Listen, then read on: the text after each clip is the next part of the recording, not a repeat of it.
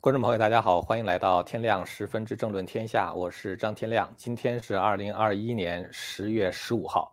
今天呢，咱们聊三个新闻。第一个新闻呢，就是习近平在十四号举行的中共人大的工作会议上，突然提到中共领导层能否有序更替的问题。这个呢，让外界对他的连任之路产生了猜测。呃，第二个新闻就李克强谈到中共统计 CPI 的一个秘密哈，官媒不予报道，而且微博呢在一个小时之后就把李克强的那个就是这个相关的消息就删除掉了，显示李克强目前的处境呢非常的敏感和微妙。第三个新闻就是习近平公开提出了这个房地产税的问题，我们把这几个新闻呢详细的分析一下。咱们先说第一个新闻，第一个新闻呢就是《求是》杂志啊，就是在这个网页上呢刊登了习近平。这个关于民主的一些标准，它的背景呢，就是习近平在出席十月十三号到十四号的中央人大工作会议，然后呢发表重要的讲话。其实习近平呢，他里边讲的很多内容，以前曾经提到过，在二零一九年的时候，就是《求是》杂志就已经刊登过，就是类似的这个，相当于就是呃，就是跟就是跟今天谈的差不多的内容吧。呃，当时是在二零一九年，就是习近平在庆祝全国人大成立六十周年大会上的讲话。呃，那么现在的话呢，他等于把当时讲话的内容又重新提了一下。那么《求是》杂志既然刊登了，那么也就意味着说呢，他提到的问题呢还是非常的重要。习近平在这里边说，评价一个评价一个国家政治制度是不是民主的、有效的，主要看国家领导层能否依法有序更替。这句话呢就非常的敏感。因为我们联系到现在，就是说，中共不断的在谈这个政变的问题，哈，官媒不断的谈政变的问题。这种政变呢，有历史上的政变啊，比如说我们前天谈到的明英宗的夺门之变，那么还有呢，就是现实中的政变，就是对孙立军和傅政华案情的通报啊，就讲孙立军这个拉帮结派，搞团团伙伙。呃，这个政治野心极度膨胀，什么什么之类的。那么这个呢，就是现实中的政变。所以中共最近的话呢，不断的谈政变的问题，包括谈这个张国焘啊，谈林彪的谈林彪的问题啊等等。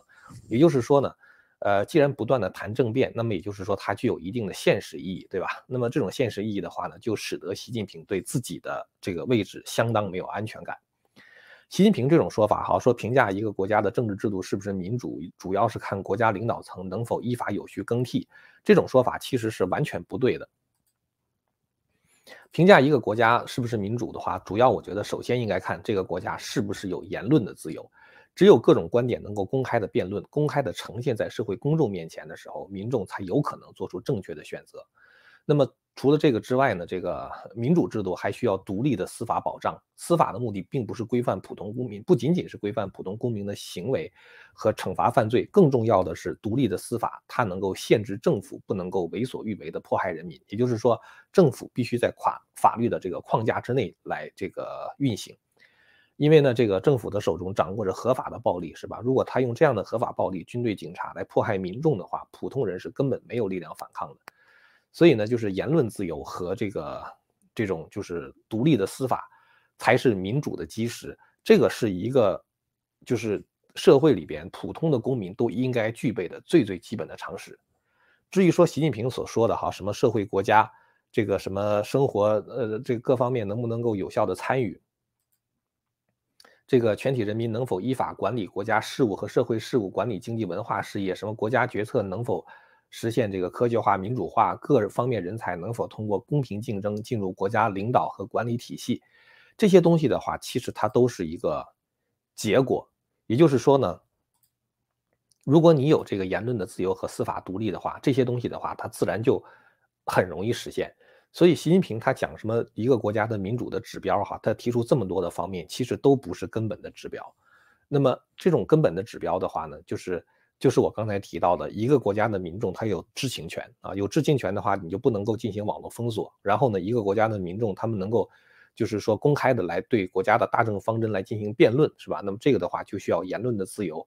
然后的话呢，你需要对国家领导人是不是这个有腐败行为、黑箱作业等等来进行这个就是这个司法的监督等等，要公开透明。这些东西的话都是。一些基本的常识，所以从习近平的讲话来看的话呢，他是非常缺乏有关民主和法治的基本常识的。当然，习近平呢，他提到这个权力有序更替的问题，其实这个问题是不能够从字面上来理解的哈。因为习近平呢，就是说他提这个问题，我们要考虑一下他提这个问题的背景，就是因为现在权力没有办法有序的更替，对吧？总有人要妄议中央，总有人要拉帮结派，总有人要搞政变，所以呢，就是说习近平要解决的是这个问题。所谓他的有序更替的话，是把他所不喜欢的人啊，那些想搞政变的人，那些所谓政治野心膨胀的人彻底换掉啊，比如说贵为政治局常委的李克强啊，说都统统换掉。安上他信任的人啊，这个呢才叫习近平眼中的政治权力的有序更替。所以你要知道，就中共它的话语系统里边哈，它的词和我们普通人了解的这个字典里边的定义的话是不一样的。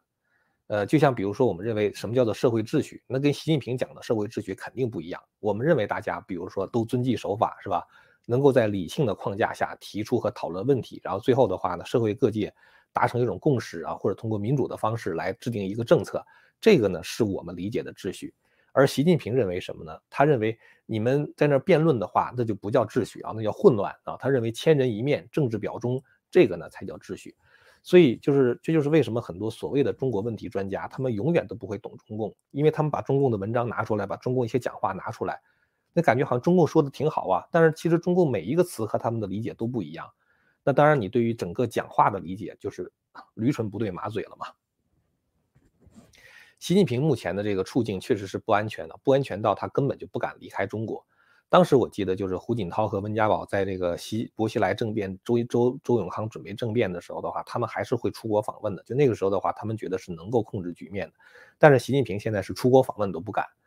英国的首相约翰逊呢，他已经确认了，说中共总书记习近平将不会亲自前往英国参加下个月在苏格兰格拉斯哥举行的第二十六届联合国年度气候峰会。英国是这次峰会的主办国，哈，它开幕式是在十月三十一号，然后整个气候峰会在十一月十二号的时候结束，一百多个国家的元首都会去，但是习近平已经明确的说了，他不会去。那么，如果习近平不去英国的话，习近平当然他也就不会去意大利，是吧？因为意大利就是头提前一两天嘛，就是在那个意大利举行的 G20 峰会。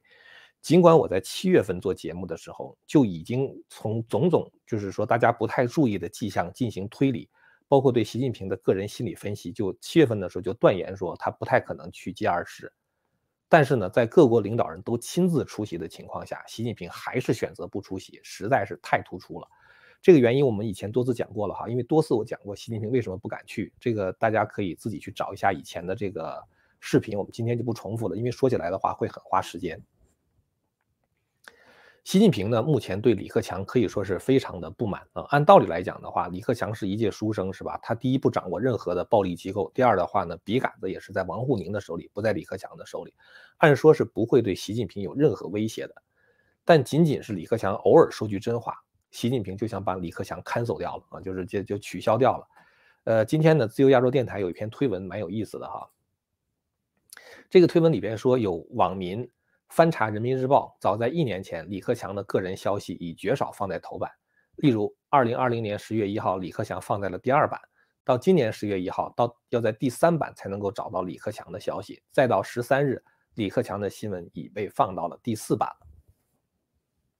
有网民表示，总理这样被降格是一九四九年以来比较罕见的。那么李克强最近又说了啥让习近平恼火的话呢？就是李李克强泄露了一个秘密啊，这个秘密的话就是中共的他的这个 CPI 的统计。中国国家统计局十月十四号的时候公布了九月份的通胀数据，这个数据超过了市场预期。其中呢，PPI 就是工业生产者价格指数增幅破了十，就是百分之十。这个意思就是说。工业生产者他的那个那个成本呢，就是比如说成就是原材料啊、能源呐、这个劳工这个这个劳动力的这个成本等等，这些东西加在一块儿的话呢，已经增幅超过了百分之十了。那么 CPI 就是居民消费价格指数则表现持平。你会觉得这个事情是一个非常不可思议的事儿，就是等于是你生产者他的成本增加了百分之十，可是最后的话呢，物价竟然没有动。这不是太奇怪了吗？是吧？这个两者之间的剪刀差已经达到了十个百分点，创历史记录的新高啊！这个显示出中国现在的经济风险非常的大。李克强十月十四号的时候在广东考察，当时他去了一个就是火力发电厂啊，然后的话呢，他在考察的时候点破了中共通胀数据的秘密，然后他当时讲话关于通胀这个秘密的这个流这个视频的话，已经在网上被删除了。咱们先说两个问题哈，第一个问题就是 CPI，就是产品的价格不涨，而生产成本大幅飙升百分之十，这意味着什么？对于中国的经济来说意味着什么？这意味着说，在某种程度上，社会对消费品的需求不足，就是你这个东西为什么不涨价呢？对吧？因为大家没有不买嘛，就是大家没有市场这这种市场需求嘛，所以你当然价格的话就低了，对吧？但是在另外一方面的话呢，你生产成本却大大的增加。这就说明什么呢？就说明生产商他现在没有办法把他的生产成本转嫁到这个就是最终的这个这个物价上面去，就是转移到最终的这个消费品的价格上去。所以这个生产商的话，如果他原来的比如说他的这个呃利率利润的话不高于百分之十的话，他这一下就死掉了。因为你成本增了百分之十，价格又不变的话，那你等于是就就就就不但不挣钱的话，还可能赔钱嘛，对吧？这个其实啊，这个我感觉来说呢，是中国的经济会发生滞胀的一个信号。为什么这么讲呢？因为现在的价格低，是因为市场没需求，对吧？但是呢，你的这个 PPI 就是生产的这个成本增加的话，迟早会传导到 CPI 的，它有一个滞后的效应。到那个时候的话，市场的价格的话就会上去了。价格上去了，然后的话呢，仍然没有需求，就会出现价格上涨而需求下降的这个情况。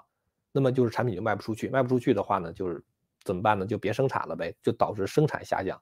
生产下降的话，会导致失业人口的增加。也就是说呢，价格上涨和失业增加同时发生，这个呢就是一个非常典型的经济学现象，叫做滞胀，就是失业和通胀同时增加。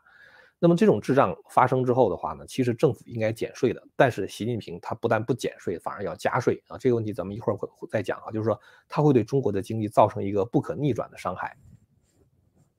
那么李克强到底透露了一个什么秘密呢？李克强透露的秘密就是，中国的 CPI 就是居民最终最终这个消费指数的话，其实是没法看的。如果你要看房价的话，中国的 CPI 可能连年都会超过百分之十，甚至超过百分之十五。那么 CPI 的话，你看中共那个公布的数据，老是什么百分之三呢、百分之二，就感觉好像物价非常的平稳啊，但其实根本就不是这么回事儿。中国现在的 PPI 增加，哈，就是这个生产成本增加，主要的原因就是原材料价格的上涨和能源价格的上涨。那么现在就是煤价飙涨，是吧？煤价飙涨的话，必然会引起电价的上涨，并且最终呢，就是传导到终端产品上。这么看来的话，CPI 上涨的话呢，是不可避免，就最后的物价的话肯定会涨上去。现在这个 CPI 还比较好看是什么呢？就是李克强就讲了这么一个秘密，就是自由亚洲上传的视频，哈。李克强呢，他说电价的上涨不会引起通胀，因为什么呢？因为中国的通胀是以食品价格来定的，电价的上浮不会影响通胀。就是你不管电价怎么涨，你只要最终的食品价格不涨，哪怕你钢筋、水泥是吧？这些这个就是社会上就是就是比如说建筑材料啊，或者比如说芯片什么什么之类的，就是那种高高能耗的那些产业。他们的价格不管怎么上涨，中国的 CPI 也不涨，因为你只要能够控制住食品价格就行。因为 CPI 中国的 CPI 是通过食品价格来衡量的，所以呢，首先你就会知道中国的 CPI 是造假，造假是吧？那么其次的话呢，我觉得哈，李克强太乐观了，能源价格上涨怎么会就食品价格就不上涨？能源价格上涨的话，食品价格肯定上涨，除非你政府补贴。因为能源价格的话，它会影响到农业生产的啊，比如说你农机它是需要能源才能够运转，是吧？不管你是脱粒也好，或者是打谷也好，你都是需要这个就是呃需要用电的，是吧？包括你这个就是灌溉是需要电，是吧？化肥的生产是需要电的，你怎么可能不受能源价格的影响呢？能源价格上涨的话，这个什么灌溉、化肥生产什么之类的，它肯定那个那个成本会增加的嘛，对吧？这是第一点。第二点的话，食品加工业也是用电的，怎么可能不受影响？所以能源价格影这个上涨的话，一定会传导到所有的领域，包括农产品，包括这个就是最终的这个食品价格一定会上涨。那么也就是说呢，滞胀的这种困局的话，已经是没办法避免了。面对滞胀的话，其实各国的方法都是一样的，就是减税啊，然后刺激消费，呃，就通过减税来刺激消费嘛，然后通过银行降息。呃，或者是通过这个央行发债来增加货币的流动性，但是习近平现在呢，他是决定反其道而行之了。习近平怎么办呢？就是根据中共媒体周五这个就是这个报道哈，就是中共很多媒体都同时发表了习近平的一篇文章，叫做《扎实推动共同富裕》。这个文章是八月十七号的时候在中央财经委员会第十次会议上讲话的一部分。在那次会议上，习近平强调了共同富裕这个概念。其实我觉得哈，共同富裕，我从来都不认为说共同富裕是社会进步和现代化的标志，因为在习近平口中的共同富裕的话，就是均贫富，这是根本就不可能的。我们知道呢，比如说这个，就是在社会上啊，大家在一起这个生活啊，每个人的话，他的能力是不一样，智商是不一样的，跟人打交道的能力是不一样的，工作态度是不一样的，人品是不一样的。更重要的是。因为我是一个修佛的人哈，我相信每个人人生的福分是不一样的，所以他们不可能在社会上过同样的生活，也就也就是说呢，大家同样均贫富啊，共同富裕，这是不可能的。唯一的可能的话呢，是政府尽量去维持社会的公平正义，给有能力的人发挥特长和创造财富的机会，然后的话呢，从而为更多的人创造就业的机会，让大家日子都能够过得去。这个是一个正常社会啊，它的经济应该是这么运转的。其实呢，大家知道这个科技啊发展到今天，已经完全可以解决饥饿的问题，就是食品不足的问题和住房问题。其实美国一个地方哈，就是美国一个国家加加拿大，把这个叫澳大利亚吧，这三个地方的话，只要把粮食好好种一种，其实全球的人都饿不着啊，都会吃饱饭的。所以也就是说，全世界的耕地面积的话，就是养活七十亿人是一点问题都没有。啊，再有一个的话就是住房问题，是吧？如果这个。呃，就是这个以现在的这种生产力和效率的话，生产一些钢筋、水泥、砖头什么之类的，盖些房子，全就是很容易啊，非常容易。所以其实呢，在这样一个社会里边，其实是不会饿死人，然后呢，大家没有地方住的。剩下的问题的话，那就是个人努力的问题了，是吧？那么习近平这篇文章的话呢，其实最引人注目的可能是这么一句话哈，习近平说：积极稳妥推进房地产税立法和改革的号召。你看习近平讲这个话哈，房地产税立法，这一听就知道习近平不懂，因为中国的这个其实中国即使征税的话，也应该征房产税，而不是房地产税。它不像美国，美国这是叫 property tax 哈，就是你的财财产税。因为中国的地它不是我的，中国的土地的话它是租的啊。政府其实所谓拍卖土地的话，卖的并不是土地的所有权，而是卖的土地七十年的使用权，对吧？所以在这种情况下，你说这个我我租了一个东西的话，我还变成了我的财产，我还给他交税，这是根本就说不过去，是吧？所以中国如果征税的话，应该征的是房产税啊，而不是房地产税。所以习近平一句话就说他不懂中国现在到底怎么回事。而中国现在的话，习近平为什么提出这个征房地产税的问题呢？是因为中国官方的数据显示，中国包括直辖市在内的三十一个省级行政区中有十六个在八月份。就是这个统计上来的房价都是下跌的，下跌的最狠的是东北的黑龙江省，在八月份的时候，住房下降的幅度达到百分之二十一啊，就就就相当于全省八折那种感觉啊。然后南方的云南和贵州以及内陆的宁夏都是两位数的跌幅，这说明什么问题呢？房价下跌，说明房子卖不出去。房子卖不出去的话，当然地方政府卖地也就卖不出去了。那房子都卖不出去的话，谁还买你的地呀？是吧？你不用再买地盖房子了嘛？根据中共财政部的数据，八月份土地销售的收入同比下降了百分之二十。所以大家可以看到，就是中国现在的这个这个地方卖地的这个困难哈，说明因为卖地早就是地方政府主要的收入来源了嘛，所以卖地不行的时候，地方政府也就没钱了。路透社引用了澳新银行驻香港的高级中国经济学家，叫做王蕊啊，百里王的话说，一般来说，土地销售的收入在中国地方政府的收入中占有的比例相当大，超过百分之二十。所以你一旦卖地卖不出去的时候，地方的那些债就没法还了。所以就是现在可能马上还面临着一个地方债暴雷的问题，就是地方政府借的那些债暴雷的问题。怎么办呢？房价下跌啊，说明这个房子卖不出去了。那么。这个大家也就不买地了嘛。地方政府为了维持这个房地产的虚假需求，所以呢，就是地方当局就设置了这个下跌幅度的底线啊，就是你房价降价求售啊可以，但是呢不能够超过一定的底线。所以这个像这个岳阳市和张家口市是八月以来禁止开发商以超过百分之十五的折扣出售新物业啊，就打折幅度不能超过百分之十五。无锡地区的话呢，禁止低于建造成本的价格处理房产。所以就是说，这个这个根据中国媒体的报道，是大约有十个城市对降低房地产价格加了限制。所以 OK，好，现在卖房卖不出去啊，地方债要暴雷，地方政府没有钱怎么办呢？于是的话呢，中共开始了打这个房产税的主意。大家可以看一下这个 C N 的一篇报道哈。CNN CNN 的这个报道的话呢，它的名字就叫做“鬼城”啊。这个恒大危机照亮了中国数百万的空置房啊，就是这是它的这个题目哈。这个专家呢，在这个他的分析中呢，给出了一些就是就给出一些更深的这个就是关于恒大暴雷的这个更深的一些潜在的问题哈。这里边就讲到说，中国这个房地产市场啊，这个长年以来其实是供过于求的。我们以前看这个中国这个房地产市场，感觉好像是北京、上海是吧？深圳、广州，这个房价一直在上涨。但是实际上的话呢，这个很多地方房地产是供过于求。呃，在 CN 的这个专家统计里边的话呢，他认为说，这个全国现在大概有几千万套的。这个房子是没人住的，而且现在这个问题越来越严重。